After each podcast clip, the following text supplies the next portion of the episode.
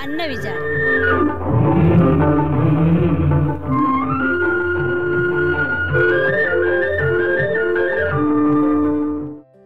ഇനി വരുന്നൊരു തലമുറയ്ക്ക് ഇവിടെ വാസം സാധ്യമോ?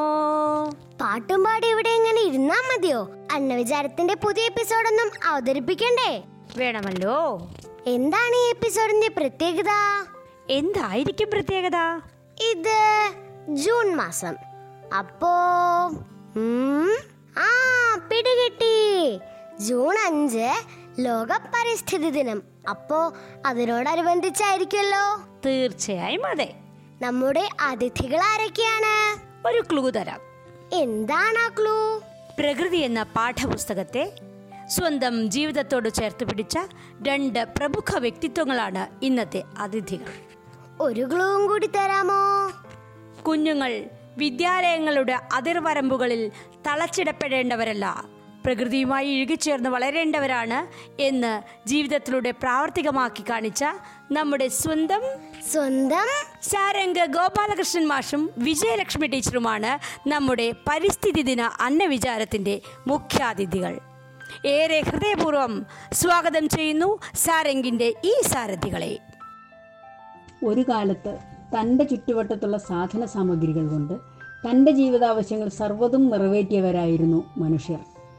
യാത്രാ സൗകര്യങ്ങൾ വർദ്ധിച്ചതോടെ നമ്മുടെ ശീലങ്ങളിൽ മാറ്റം വന്നു തുടങ്ങി.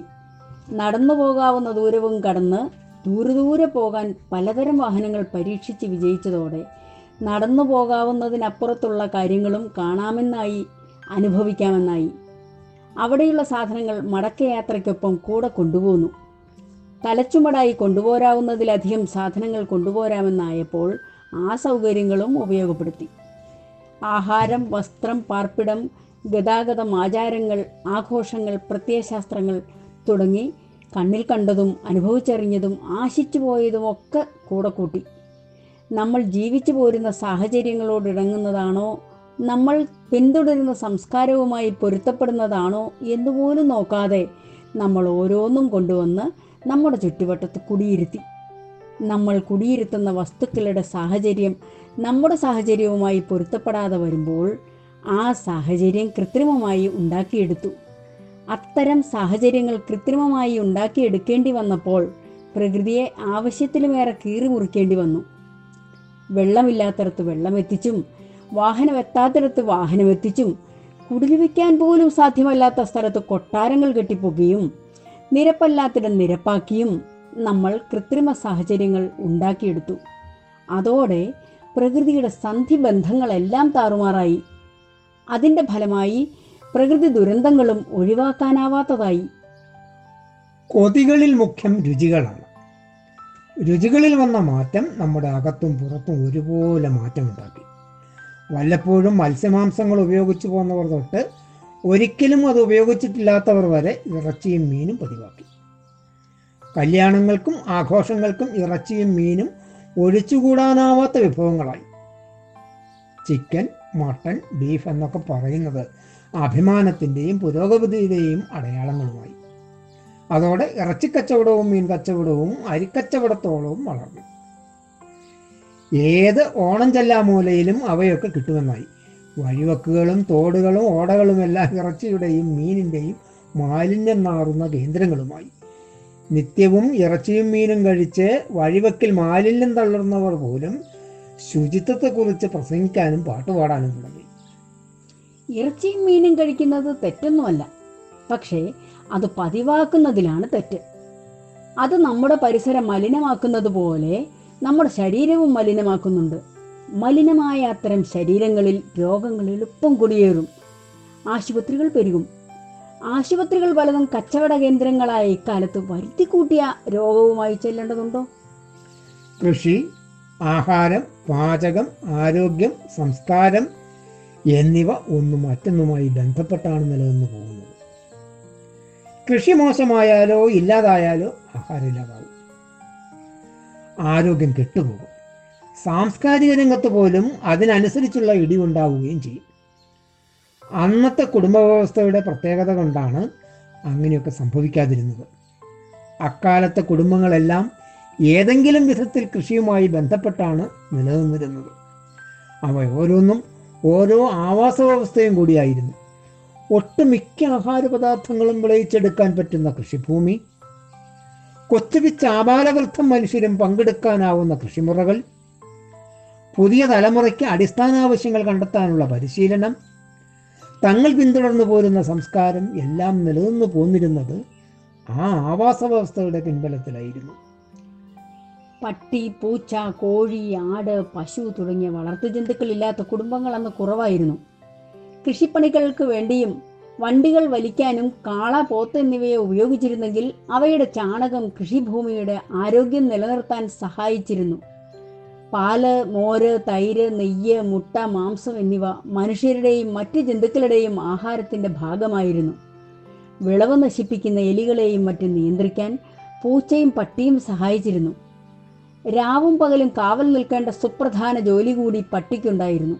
ഇങ്ങനെ വളർത്തു ജന്തുക്കളും മനുഷ്യരും അവർ കഴിഞ്ഞുകൂടുന്ന വീടും കൃഷിഭൂമിയും ഒക്കെ ചേരുമ്പോൾ ആരോഗ്യമുള്ളൊരു ആവാസ വ്യവസ്ഥയായി തീരുന്നു ആ ആവാസ വ്യവസ്ഥയിലെ ഓരോ അംഗവും പരസ്പരം സഹായിച്ചും സഹകരിച്ചും ആശ്രയിച്ചും കഴിഞ്ഞിരുന്നു.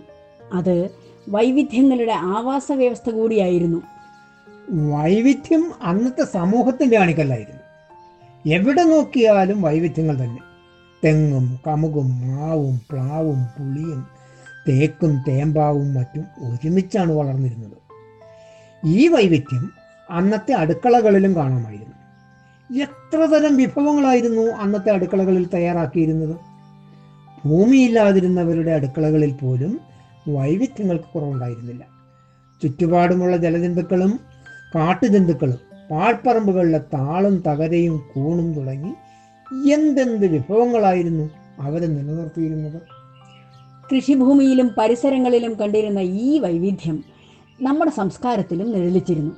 പല മതങ്ങൾ അവയുടെ വ്യത്യസ്തമായ ആചാരങ്ങളും ആഘോഷങ്ങളും അവ ഓരോന്നും രൂപപ്പെടുത്തിയ കലാരൂപങ്ങൾ അവയിൽ ഉപയോഗിച്ചിരുന്ന ചമയങ്ങളും ചായക്കൂട്ടുകളും മറ്റും എത്രയെത്ര വൈവിധ്യമുള്ളതായിരുന്നു. അങ്ങനെ സമൂഹത്തിന്റെ ഏതൊരു ചെറിയ അംശമെടുത്ത് പരിശോധിച്ചാലും വൈവിധ്യത്തിന്റെ ധാരാളിത്തം കാണാമായിരുന്നു. വൈവിധ്യപൂർണമായ ആ പ്രകൃതിയായിരുന്നു നമ്മുടെ പരമ്പരാഗത സമ്പത്ത്. തെങ്ങിൻ തോട്ടങ്ങളും കമുകിൻ തോട്ടങ്ങളും വാഴത്തോട്ടങ്ങളും കാപ്പിത്തോട്ടങ്ങളും തേയിലത്തോട്ടങ്ങളും റബ്ബർ തോട്ടങ്ങളും പോലുള്ള ഏകവിളത്തോട്ടങ്ങൾ കൊണ്ട് കാശുണ്ടാക്കാൻ കഴിയുന്ന ഒരു കാലത്താണ് നമ്മൾ ഇന്ന് ജീവിക്കുന്നത്. കാശാണ് ജീവിതത്തിന്റെ ആധാരശിലയെന്ന് നമ്മൾ അന്ധമായി വിശ്വസിക്കുകയും ചെയ്യുന്നു. വൈവിധ്യമാണ് നിലനിൽപ്പിന്റെ ആധാരശില. പ്രകൃതിയുടെ ഓരോ അണുവിലും ആ വൈവിധ്യം നിലനിൽക്കുന്നു. ജീവിത സൗകര്യങ്ങൾ കൂട്ടുവാൻ വേണ്ടി പ്രകൃതിയിൽ കൈവയ്ക്കുമ്പോൾ നിലനിൽപ്പിനെ കുറിച്ച് കൂടി ചിന്തിക്കേണ്ടിയിരിക്കുന്നു. ഒന്ന് ചെയ്യുമ്പോൾ മറ്റൊന്നിന് കേടുണ്ടാക്കുമോ എന്നുകൂടി പരിഗണിക്കേണ്ടിയിരിക്കുന്നു.